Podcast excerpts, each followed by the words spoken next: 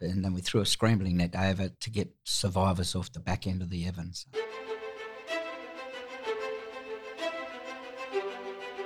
Welcome to the podcast where we track down Australian war veterans, have a chat with them, and hear their stories.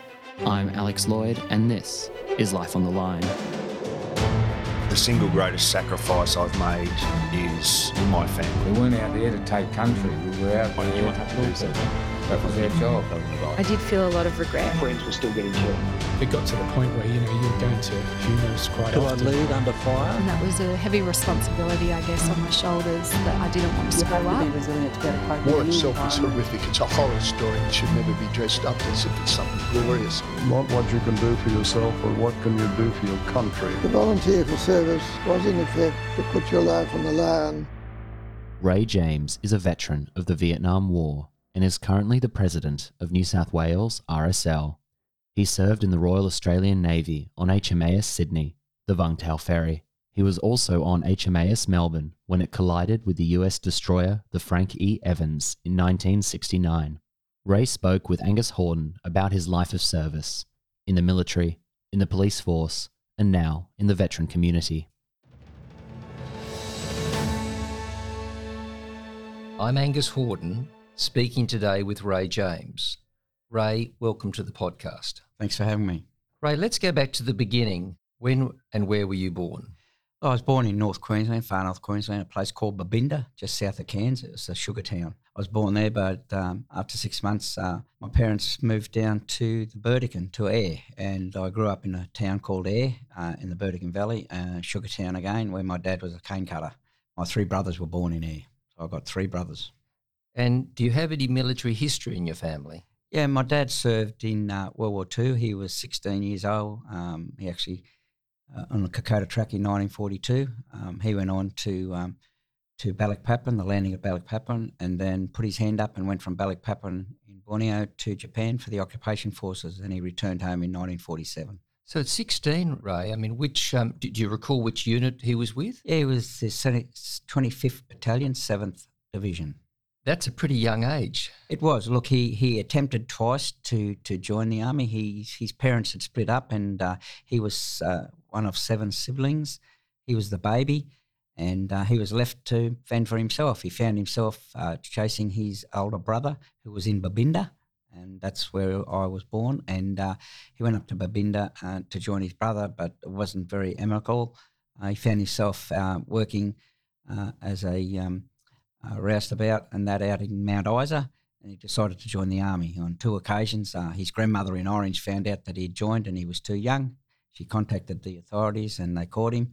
But the second time he was in New Guinea uh, on the Kokoda track, and the Japanese were advancing, and um, so there was no way he was going back or they were sending him back. And they needed every rifle on the track at that day. Exactly. Did he talk to you at all later about his experiences? He's similar to a lot of other people. No, he didn't talk a lot about it. He talked about a little, little bits and pieces of it, um, about how he lost his best mate in the landing at Balikpapan. Um, and he talked a little bit about Kokoda, but not a lot. And um, uh, he sort of was, uh, I know now that he suffered from PTSD, um, but that wasn't acknowledged back in the in the day. So, um, but I know the, the trauma he put my mum through, and, and me being the eldest uh, of four siblings, um, I, I recall all that now. When you joined the military later, did he sort of open up to you a bit more about the military? Not much. He he uh, took some time to sign my papers. I was only fifteen when I joined the navy, um, and uh, I just started an apprentice mechanic. And he was very uh, angry that I wanted to join the navy and throw away an apprenticeship. Um, but he finally signed the papers, and uh, he said, "You're doing a good thing." He said, "Because the uh, the Navy used to be well fed when I remember the Navy in World War II, he said, and we used to sit there with bully beef, cans of bully beef and uh, and rations, he said, and the Navy guys were sitting down to hot meals. You know, it's funny, Ray. Um, my dad uh, was Navy World War II. He was on a supply ship, the Mercer. Then he was on Shropshire, which was our county class cruiser when we lost Canberra. He joined the Navy for exactly what you said that he was always guaranteed a bunk, three meals a day, and he had a regular place he could stow his gear. The only difference was uh, the ship that he picked, uh, the Shropshire, was attached to the American Seventh Fleet, and they got involved in the Battle of Leyte Gulf, where you had these kamikazes coming at you like Exocet missiles. It wasn't quite the, the quite the life Oh, um, that they had, but but still, th- there is a clear distinction between the grunts. You know, the army guys who always get it hardest. I mean, your your dad would have seen the absolute worst of the Second World War on Kokoda and, and, and the track, and um, very sorry that the effects of that then flowed to your family as it did to all those all the guys. I mean, hence why the RSL, which we'll talk about later, you know, was formed after the previous war to, to, to look after these guys because you couldn't speak to someone else who hadn't gone through your experiences. Exactly. Look, my dad, dad also brought back a, a, a Japanese um, sword, a colonel's sword that he acquired. He had to surrender that because he used to drink pretty heavily, and he'd bring out that and chase my mum around the house. And they're things that I remember. But at the end of the day, he spoke about one story about how shot a Japanese uh, soldier, and he went over to make sure he was dead and kicked him, but he had a bomb strapped to him, and he blew up and Dad ended up with a bit of Japanese um, all over him, and uh, he uh, wasn't very well welcomed back to the foxholes, smelling of um, of uh, um, dead Japanese. Yeah, Yeah, I mean, sadly, there was a lot of that with the booby traps and things. I mean, people just have no idea the savagery of, of that war, and um, you know, it's just as well CNN wasn't there to record it as it was in your war. And out of interest, you're so you're the eldest, and um, and it's funny how you join up in the military at 15. Um, you know, I mean, admittedly, Vietnam had hadn't sort of kicked off to the extent that your dad had had sort of signed on when he was 16. But it's funny how you you all join early. yeah. Look, m- my dad tried to join the army again in the early '60s when Vietnam started, and um, but they found out that he had a heart uh, murmur, and they didn't take him. So he tried to get back into the military.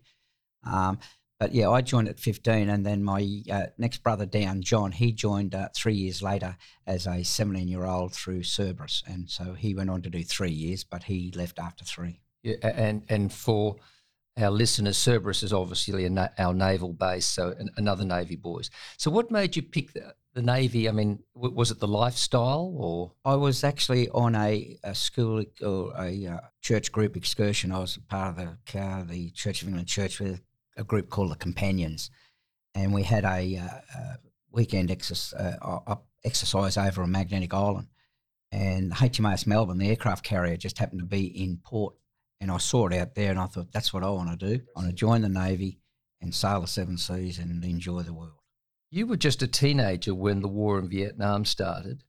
Do you have any thoughts about the conflict at the time, or were you just excited about the adventure? Nothing at the time, just excited about joining the Navy and um, and uh, going to sea and sailing around the world. Can you tell us about your basic training? Yeah, look, I um, I'd never been south of Mackay. Um, in 1965, I, I find myself at HMAS Lewin in uh, Fremantle, West Australia, with a whole heap of a uh, couple of hundred boys uh, from all over Australia, and it was very frightening um, because I'd never been away from home, and uh, and similar similarly, the other guys uh, that uh, joined with me um, were were the same, and we sort of formed a friendship from day one. Uh, when we got off the bus at around midnight from a flight from Sydney, uh, we were being yelled at, screamed at by obviously guys from World War II and Korea, um, calling us all sorts of little names and getting us into line, and that really put the a shock through our system and saying, "What have we done? Where are we?" But um, look, um, we, we, sorted it out over the next few months, and uh, twelve months later, we joined the fleet.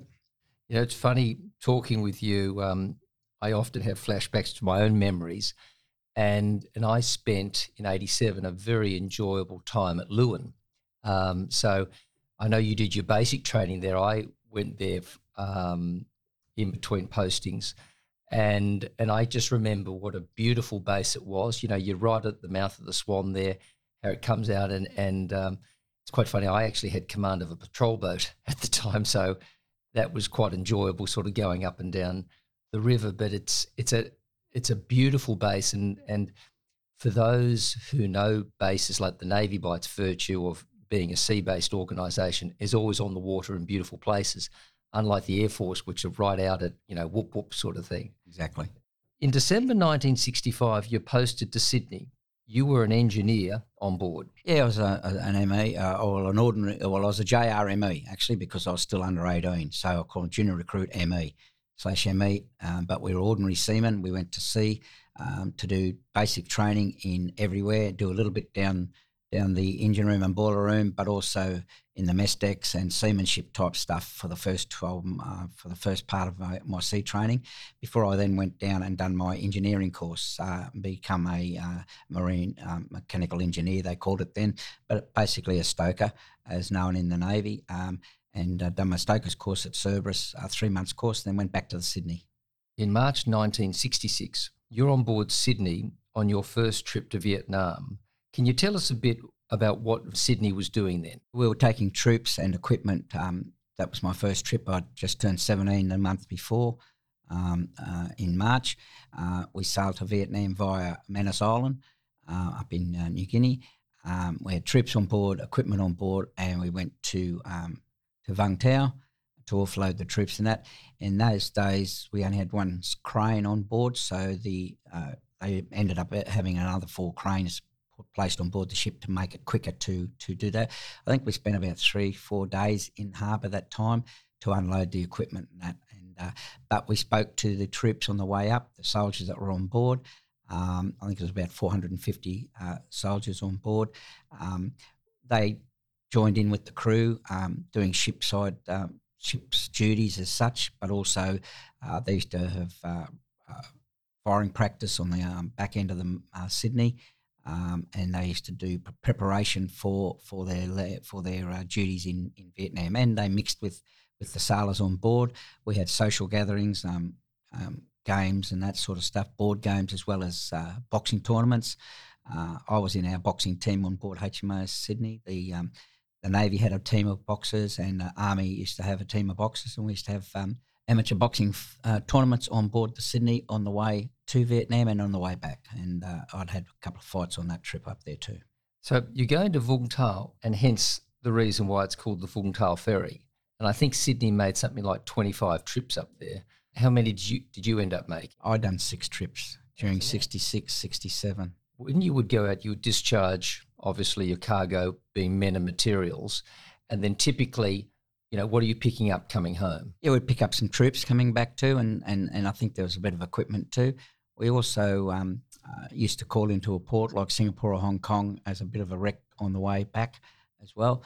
I mean, obviously, as a as a young seventeen year old, and uh, and that first time in the Far East and going to ports like Singapore and Hong Kong, and in those days they were pretty raw. Um, well before Lee Kuan Yew got into Singapore and all that sort of stuff. So it was a very exciting time in that sense um, but also for the soldiers. You'd be in a position where you'd know what these guys were like going up. A lot of them are, you know, chocos, you know, green, you know, green guys. Um, and then they come back after serving, and some of them, you know, had terrible experiences up there. Um, do you recall any of those experiences sharing with the guys? Especially around beer issue time, and we had a beer issue each uh, evening, and uh, uh, we used to communicate with those, mix with those guys, and uh, make friends. And that some of the guys on board, uh, some of the sailors even uh, had their brothers uh, come up on the Sydney together.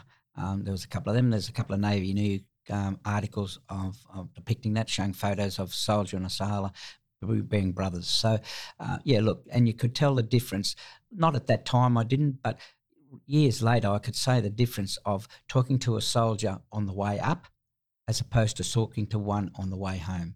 There was a totally different sort of um, atmosphere around those soldiers, yes. And when you said you had your beer issue, was it like two cans a day? Oh, look, in those early days, it used to be one can. That was a big can those days. We didn't have the smaller cans. Um, and uh, and full strength too. Full strength. There was Resch's. I remember it real well. I've become a, a very accustomed to Resch's beer. Uh, I'm still a Resch's beer drinker today. Yeah, me too. And I always say that's a beer we drink around here. It was a New South Wales beer. But yeah, it was a big can of beer.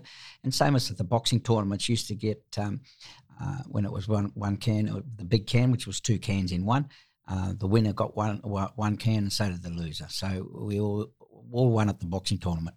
Did you go ashore much when you were in Vietnam? No, not in Vung Tau. There was no shore leave. Obviously, our small boats and that went went to went to into uh, alongside, but to take things alongside. But there was no shore leave in Vietnam, so it was in and out as quick as we could. Yes. So to your point, the R and R that you would get is when you drop off at Singapore, which would be far more interesting and indeed safer. Exactly, a bit, a bit R and R on the way back, and it'll either be Singapore or Hong Kong. Yeah. Are there any other standout memories that you recall from the time? Yeah, look, in Vung Tau I do, because at night time um, you could see the tracer bullets um, on shore. We weren't far from the shore. I mean, you couldn't throw a tennis ball, but you, you could see the land really close. Um, we were in close. There was uh, always um, preparation. Uh, we had uh, armed guards around the ship uh, on foredeck. I mean, it was funny that because uh, the the SLRs that we carried uh, weren't loaded, so one person would have the magazine and one person would have the SLR. We had uh, whistles, and if there was an alarm being blown by the whistle, you'd come together, load the weapon, and be prepared for something because uh, they were always worried about enemy divers, um, and they also a lot of debris coming down from the Mekong Delta and that floating through there. There was numerous ships uh, anchored off Vung Tau, um, and they did have some incidents uh, where they had carcasses of pigs and that where would be uh, armed with mines or uh, explosive devices. So we used to have a, a motor cutter with chopping um, apparatus at the rear end dragging around so any surface um, um, divers could be uh, uh, identified and uh, prevent them from coming close to the ship's side. Ship's side used to be lit up uh, with lighting so that you'd make sure no enemy divers or um, debris would float close to the ship to, to damage it. Uh, that's interesting. You say um, that they didn't give everyone a, a magazine on their SLR. I mean, what was the point there? Well, they never were loaded, so two had to come together to have it loaded. The mind boggles me why, but um, obviously they thought that was uh, they might have had a mishap somewhere in an earlier trip or something. I'm not too sure, but but one carried the magazine and one carried the rifle. You weren't you weren't close, but you weren't the ma- the, the rifle wasn't loaded full time. The anti-war public sentiment in Australia during the Vietnam War is well documented. Did you have any negative experiences yourself? Look, I, I saw the negativity of um, of uh, when we came back from Vietnam on each trip. Uh, at times, we could not tie up alongside because they had strikes. Uh, we have to anchor just off Garden Island, and we'd come ashore on the ferries. Uh, always remember Radar. It was uh, one of the main ferries that used to carry us uh, to and from Garden Island to step ashore. And when you left Garden Island gates, you'd see some demonstrations out there. But look, it never really, it wasn't big in my sense of thing. I can't recall it being so big. I remember bits and pieces of it. Um, but we just walked straight down to the Rockers, uh, the Rock and Roll Hotel, which is uh, the Woolloomooloo Bay now. But and uh, yeah, so I never sort of um, saw much of that effect. I mean, it was a lot on TV we never watched much TV in those days. Um, TV wasn't a big thing on board the ship. Uh, it used to be eight millimeter um, film that you saw on a, on a on a on a ship and show a few movies that way. But uh, other than that, look, it never affected me. It's funny you say radar. After the war, I know my father-in-law uh, was part of the Naval Officers Association, and at Anzac Day they would always go out um, on the radar, the little you know the little ferry, and, you know, later I, I ended up joining them with my dad. And for many years, we'd have Anzac Day on the radar. On the radar. And, and I wasn't aware of the, I knew it was an old ferry, but I wasn't aware of its military connection, you know, but going back to Vietnam. So there you go. Besides your time on Sydney, you also serve on Melbourne, Torrens, Parramatta, and Brisbane. Now, they're all different vessels. Can you tell us a little bit about each and what, what your posting was? Yeah, look, in 1967, uh, towards the end of 67, coming back from Vietnam in early 68, I was selected to go to submarines in the UK. And there was about 23 stokers on board Mel- on Sydney that were put on Melbourne waiting to, to fly to the UK. Um, so I joined HMAS Melbourne, which was in refit at that time. It was um, uh, being refitted for the new Skyhawks and trackers and taking away the sea venoms and the gannets. Uh, whilst I was there, I got skin. I had a skin cancer removed from my lip, and so I didn't go to the UK. Um, uh, the other 22 stokers did, uh, and I stayed on board to Melbourne. I was a fully AWC stoker, so I worked the um, the arrestor wires, which is catching the aircraft. So I sailed on board HMAS Melbourne, um, and uh, after the refit, and that's where I was on board Melbourne on the 3rd of June, um, 1969, at 3.15 a.m. in the morning when we collided with the US Frankie Evans. Um, uh, we were on exercise Sea Spirit, um, and Steve O was the captain, and, uh, we know the aftermath of that inquiry, but the loss of 74 American sailors, three Sage brothers went down on that vessel, three brothers. Um, and also there was a father and son on board, and the son lost his life, and the father never recovered um, after that, uh, that um, horrible um, collision. Um, we then went to Singapore for a couple of weeks to get a dummy bow put on, but Ray, it's interesting you bring that up. Um, we we know Phil Stevenson. I mean, Phil's sadly passed.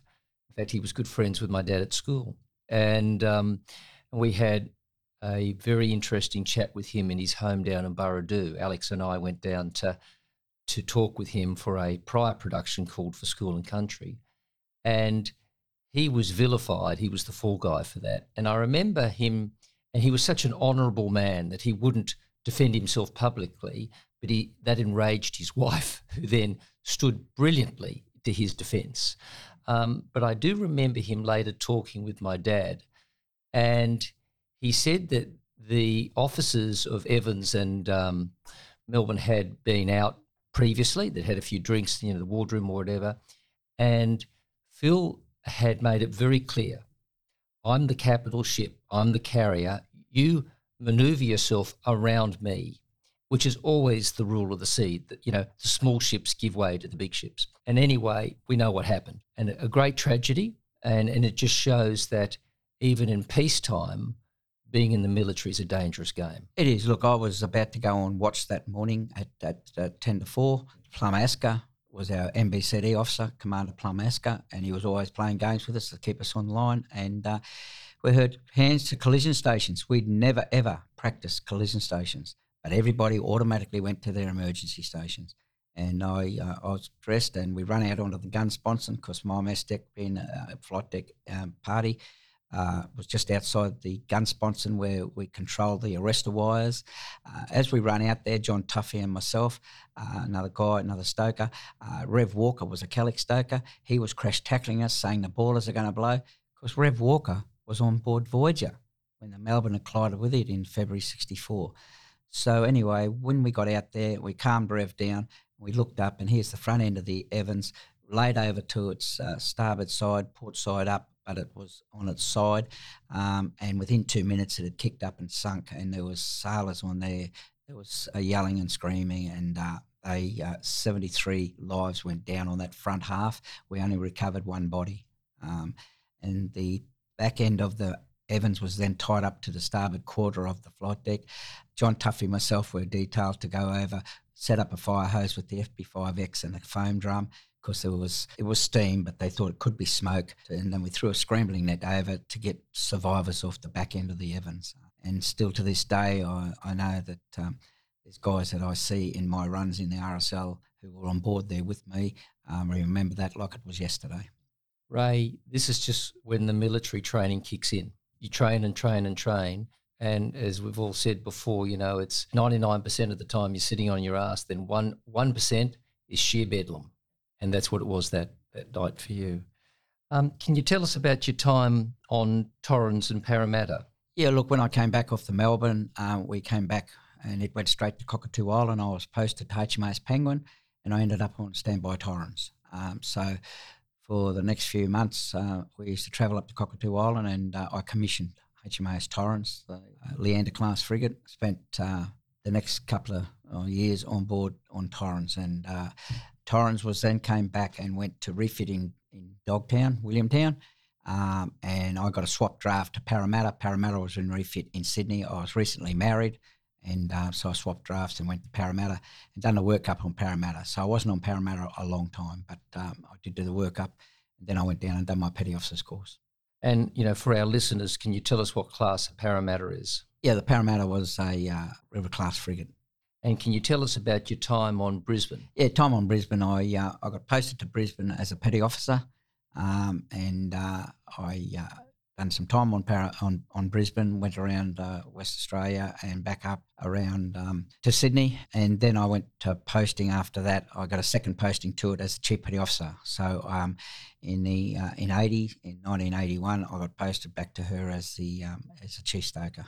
I'm sort of reading through this list of service on ships. I'm I'm seeing that you you probably missed out on your O-boat experience. Yeah, I did. I um, and I'm glad I did too because the uh, some of the stokers that went over on that ship spent three and a half years in the UK and they came back pretty uh, smashed. Um, so, look, I'm not saying I I, I um, I uh, I'm not saying I missed being on subs, but in one way, I'm glad I didn't go there because today I wouldn't be married to, after 51 years to the woman I met. I wouldn't have met her. So I was on Torrens when I met her. So, um, so there's a couple of good things come out of that. And um, it's funny, I, I spent a bit of time on, on Oxley, which was one of our O-boats, and it's very different to being. I just posted off Derwent, you know, which was one of our DEs, destroyer escorts.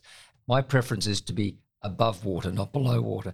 But but the incredible thing is that you know in a ship you're always used to the swell of the sea and the rock and you know da da da. Um, but I just remember the first time you know we submerged, how incredibly peaceful it was, and that wasn't lost on me either. Look, I I, I look back at it um, on submarines. I really wanted to go to submarines because I wanted to go to the UK. And that was a reason. And that, that's probably not the right reason. It was one of the reasons, but it shouldn't have been the first reason. Yeah, I agree nicer to go with your wife on a holiday. In 85, you switched from being full time into the reserves. Yeah, look, I left the Navy. Um, I I'd, uh, I was actually on an Indian Ocean deployment uh, in '84. Uh, we'd done uh, Mombasa, India, Sri Lanka, and that. Uh, my wife come and joined me in Singapore. In that time, I'd asked to sign on for another eight years. Uh, when I got to Singapore, and there was 42 wives from the Brisbane crew, I flew up to to Singapore and uh, I got the message from uh, Navy postings that uh, they couldn't give me another eight years. Um, they could probably give me five, but can't uh, offer any more probably after that. And I thought, okay, because at the time the Navy changed from rat struck, what they call rat struck, to sail struck in the engineering and the technical branches.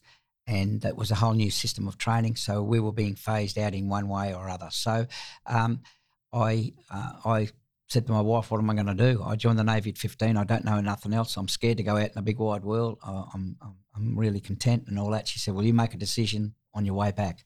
So I did. I made the decision on the way back from Singapore and decided to uh, to uh, retire from the full time Navy and transfer to the reserves. And what did you do in the reserves? I was basically at FIMA fleet maintenance. It's changed a few names from over the years, but it was FIMA when I was doing Navy work there. I stayed there from uh, 1980, uh, 1986 to uh, 2014. And, and, where was that based? At Cuttable. Yeah. But there were postings to the west, and that uh, I rejected those postings. Uh, there was postings to uh, to Stirling and to Darwin, to FIMA up there, and to Cairns.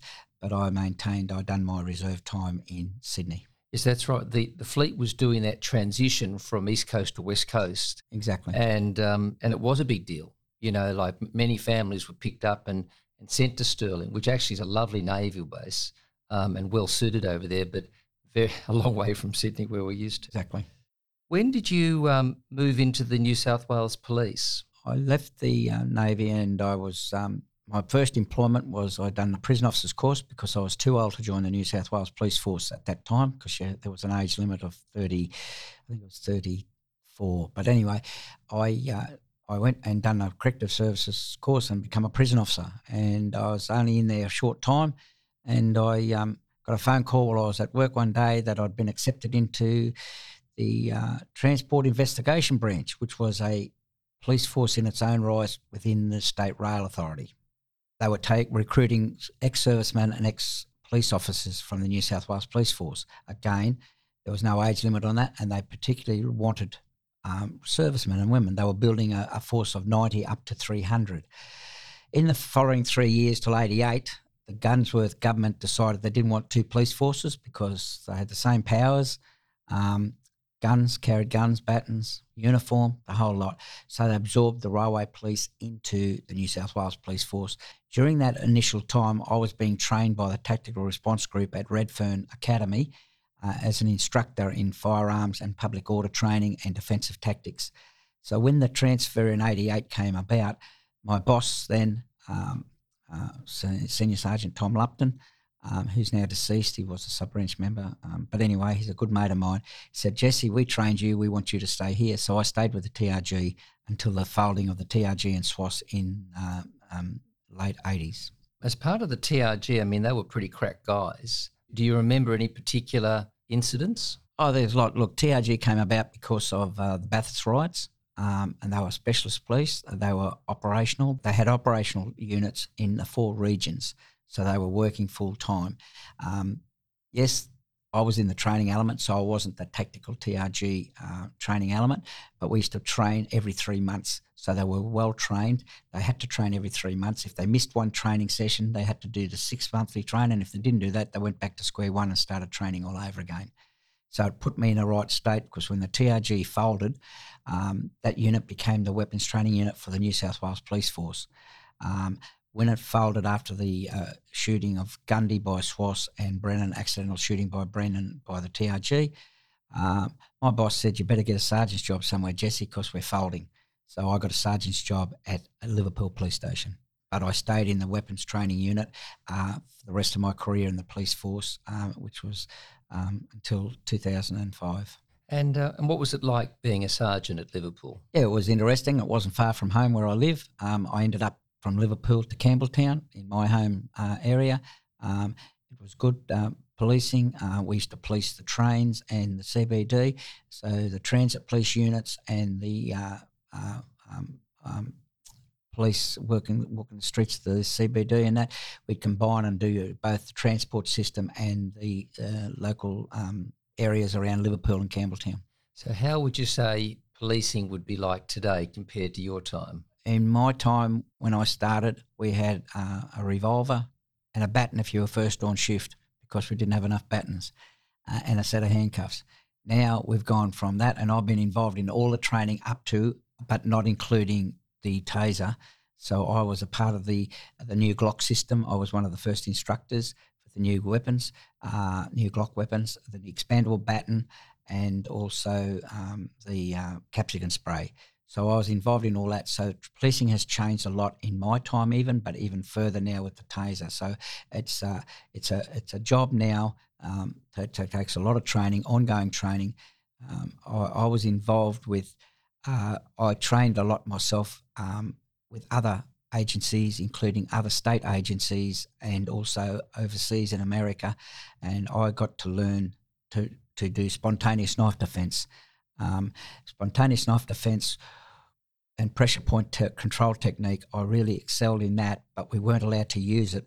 But after the, um, the Cardi episode over at Fairfield, where one of our police officers um, was severely um, cut, um, um, they decided to um, bring in spontaneous knife defence, uh, which I led. And uh, I managed to get uh, my instructor from America out here with help from the the Carr government to get a guy out here to train several of us instructors in spontaneous knife defence um, to prepare our police officers for edge weapons, uh, which was starting to increase and being used against not just police but other people in the community.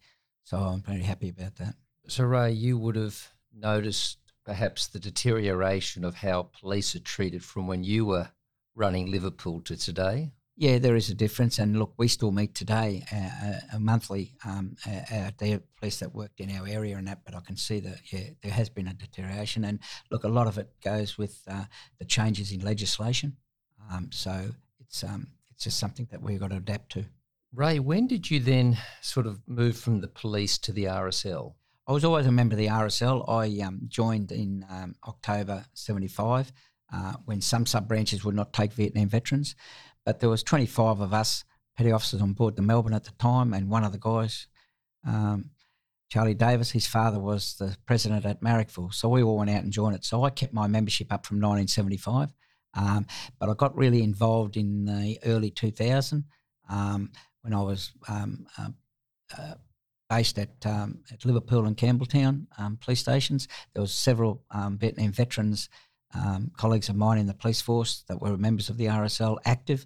So I started getting active then, and uh, but I really got active in the mid. Uh, uh, early 2000s, where I became involved again with Ingleburn um, and ended up being um, on the committee to the sub branch vice president, the sub branch president, to district council vice president, um, and then run for election in 2014 and got on state council. Ray, it must have been terribly hurtful for the RSL to or those branches that turned down Vietnam vets. Exactly, and that's that's still an element today. Look, there's about four thousand eight hundred of our twenty thousand members or twenty six thousand members with affiliates and auxiliary members, but uh, there's about four thousand eight hundred Vietnam veterans in RSL New South Wales which is a shame because there's twice as many of that in New South Wales. But some of the Vietnam veterans still refuse to to be a part of the RSL movement. Um, but they are a part of the um, ESO um, fraternity, i.e., in the Vietnam Veterans Association or Federation. For, for those veterans to have had public and the press turn against them, and then their own association, I think would have been even far more hurtful. Yeah, look, we, we had our Welcome Home March in 1987, then we had the big one in Canberra as well later, but that really settled a lot of stuff. And, and I say to my Vietnam veteran colleagues today that we've got to move forward from that now because we are the RSL um, and we don't want to do or let happen to the, the, more recent veterans of Afghanistan and Iraq and that what happened to the Vietnam veterans. So we need to turn the table and welcome everybody into the RSL movement, anyone who put on a uniform. And to your credit, you have done that admirably. Can you tell us about how you became the first Navy veteran to be president of the RSL? It's just worked out that way that we've never had in all the years since 1917 in New South Wales uh, a Navy guy at the head of the RSL in New South Wales. But after the Bergin inquiry, uh, the judicial inquiry into um, uh, actions of the RSL New South Wales, um, Patricia Bergin, um, Justice Bergin, she um, her findings and recommendations um, changed the structure of RSL New South Wales from a council to a board. Uh, the council previously being, which I joined uh, early in 2014, uh, which was representative um, of the membership, uh, to a board of uh, governance, compliance, and conflicts of interest. Um, also, uh, a board that was elected by the members, being a member based organisation. she identified that the members should say who are the the board members of the RSL New South Wales as opposed to the 300 plus sub branches voting individually. Um, so I was the first one uh, to be elected by the membership uh, to hold this position. It just happened to be that uh, in the history of the RSL New South Wales, I'm the only Navy guy. It's good to have the senior service well represented. And what is the RSL's strategic plan now for the future? Strategic plan is is is basically making sure that everyone knows what the RSL is about, who the RSL is, because there's still confusion out there, especially not just amongst the the, the, the um, population, um, but also veterans. They don't know the difference between a club limited and a sub branch, and we're two different entities. Up until the mid 70s, the RSL clubs and the sub branches were one in one. But legislation, state legislation back in the mid 70s said that a ESO, or sorry, a charity could not hold a gaming license or a liquor license. So they had to split. So at the end of the day, they went their separate ways. However, the people who were the board members of RSL clubs were also the executive members of the sub branches. And that posed a conflict. And that was brought out in the judicial inquiry. But our aim today is to make sure that everybody understands who we are and what we do. Uh, and the RSL looks after all veterans and their families uh, in any which way is needed. And our the money that is made by the, the sales of the sub branch assets, which was the clubs, um, and now our investment portfolios and all that, the money made from that is also under the charitable pur- our charitable purpose is for looking after veterans and their families. So that's what our aim is, and we've got a strategic plan in place, 2021 to 2026. And a part of that plan is that um, people understand what we're about and who we are. Right, it's great that's happening because um, we're well aware that you know after the more recent wars in Afghanistan and Iraq, there's been a series of charitable veteran associations spring up. Whilst, with respect, this is this was supposed to be the bread and butter of the RSL. So it's great that it seems we're back on target with this. We're a long way to go. Um, we just completed a second forum run um, under the heading of um, RSL Australia National, but led by New South Wales, both uh, recently, um, just this week in um, in Sydney, but last year in Canberra. So we invited all other ESOs to come on board because a part of the uh, early recommendations um, from the uh, Royal Commission into Veteran and Defence Suicide um, they're looking at a peak body to oversee looking after veterans and their families. And as you just mentioned, there's over 3,000 other ESOs out there. And the thing about these other ESOs, most of them are members of the RSL, but they've sprung up because there's certain little things have happened um, to say that the RSL is not favourable for whatever reason. And look, the judicial inquiry into RSL New South Wales didn't help matters, but I can say that the recommendations are being fully implemented. Uh, the findings from the findings of, of Justice Bergin and the RSL is there for a long time. It's been there since 1916, uh, New South Wales since 1917. Um, and every town and village in Australia has got some sort of remnants of RSL. Whether the sub branch doesn't exist in the town or not, there's still some elements in there. Uh, uh, the logo is well known. Uh, the RSL logo is well known throughout Australia as looking after veterans and their families. And that's a part of what the strategic plan is about. And also to encourage the younger veterans the, the, veterans of the more recent wars, i.e., Iraq and Afghanistan, as such, that they be a part of the RSL for the future. How do you reach out to these younger veterans? We've done some a lot of work in that, and part of our strategic plan is we implemented last year free membership and online membership, and uh, I it around with my uh, mobile phones and that there's a there's a, a, a QR code, a code that you can just scan and it gets you straight to the RSL New South Wales website and you can join. And up until I get a monthly status, but um, just recently, since uh, 1st of January last year, we've got over 3,800 new members have joined online. The younger members find technology is the way to go. We have to go with technology. Rather than going to a sub branch meeting or downloading a form off the website, filling it out, taking it to the sub branch meeting, which happens monthly, sometimes quarterly. Um, it takes up anything up to three months to join the league, to be a part of the league. And uh, now you can join within five minutes. Okay, you scan the code. So it is working great with technology and with social media. We're on social media, we're on Facebook, Instagram. Um, we're, we're rallying around the social media, which the younger veterans uh, are across. Um, and I'm, I'm glad to say that for the first time in 40 years, our, we are starting to increase slowly our membership. Yeah, good on you. What would you say to our younger generation about what a life of service can do for someone? I'm enthusiastic about it, and I know I'm I'm doing things, and I'm and I just can't sit still. Um, not from uh, my early days, um, even before I joined the Navy. Um, I was in the boxing team, I was in the rugby team, um, I was in everything that the school put up. I, I, still have school reunions in, in the Burdekin in Ayr, but I can say to people today is just don't be idle and, and chase what you want to do and chase what you want to do diligently and, and, and there's no hurdles that you can't get over. I find that yes, I've been uh, I'm busier now than I was when I was in the police force, and busier now than I was in the navy with the RSL movement because I'm getting around the state talking to people and talking to younger people and being enthusiastic about what we're doing and what the future is because we've got to look after each other um, and especially veterans. Uh, for, for a long time in the early days and early years, uh, veterans were looked after, but were their families being looked after?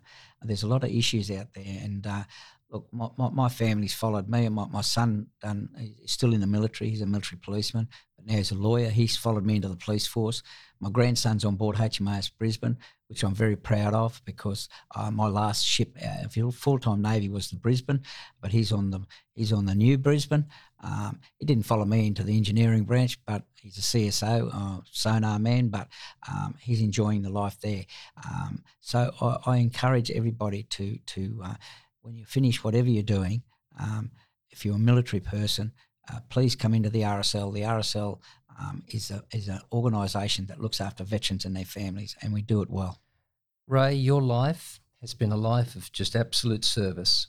Thank you for all that you have done and indeed continue to do today, and especially thank you for coming and sharing your life with us today.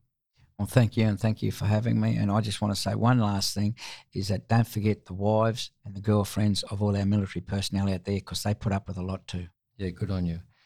I'm Angus Hordern, and you've been listening to Life on the Line.